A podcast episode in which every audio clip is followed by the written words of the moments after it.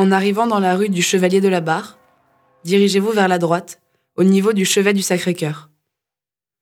En 1871, cet axe porte le nom de rue des Rosiers, et un poste de la garde nationale est installé à l'emplacement de la basilique. 18 mars 1871, 17h. Après un jugement hâtif au château d'eau, le général Lecomte est emmené au poste de la rue des Rosiers.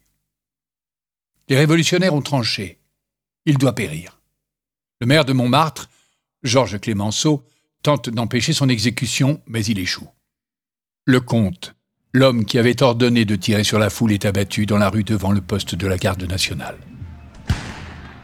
Bien fait Claude Lecomte est la première victime du camp versaillais. Et ce n'est pas la seule. Dans la foulée, les insurgés ont exécuté un autre général, Jacques Léonard Clément Thomas.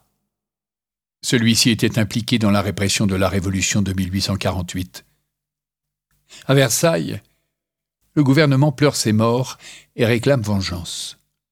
On compte ceux qui meurent aux représailles populaires, mais d'un côté seulement. De l'autre, on ne compte pas, on ne le pourrait pas. Le poste de la rue des Rosiers est davantage souillé du sang des communards que celui des Versaillais.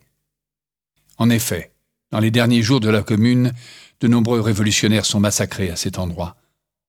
C'est le cas de l'ouvrier relieur Eugène Varlin, un élu communard du quartier des Batignolles.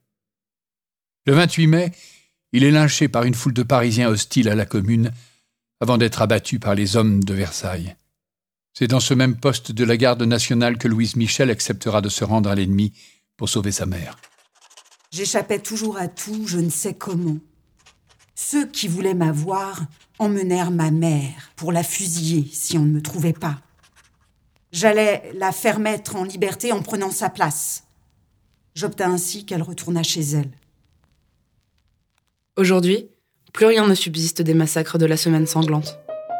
Au sommet de la butte, le Sacré-Cœur trône en lieu et place du poste de la garde nationale.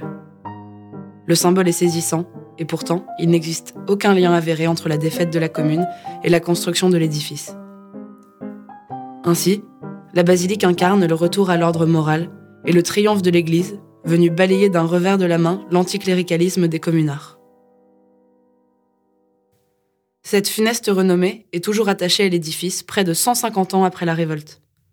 Certains vont même jusqu'à réclamer sa démolition. C'est ainsi qu'en 2017, lors du vote du budget participatif de la ville, la proposition la plus populaire avait été de détruire le Sacré-Cœur dans une grande fête révolutionnaire. Pour mieux connaître les actions des communards, reprenez la rue du Chevalier de la Barre en sens inverse et rendez-vous rue du Mont-Cenis, devant l'église Saint-Pierre de Montmartre.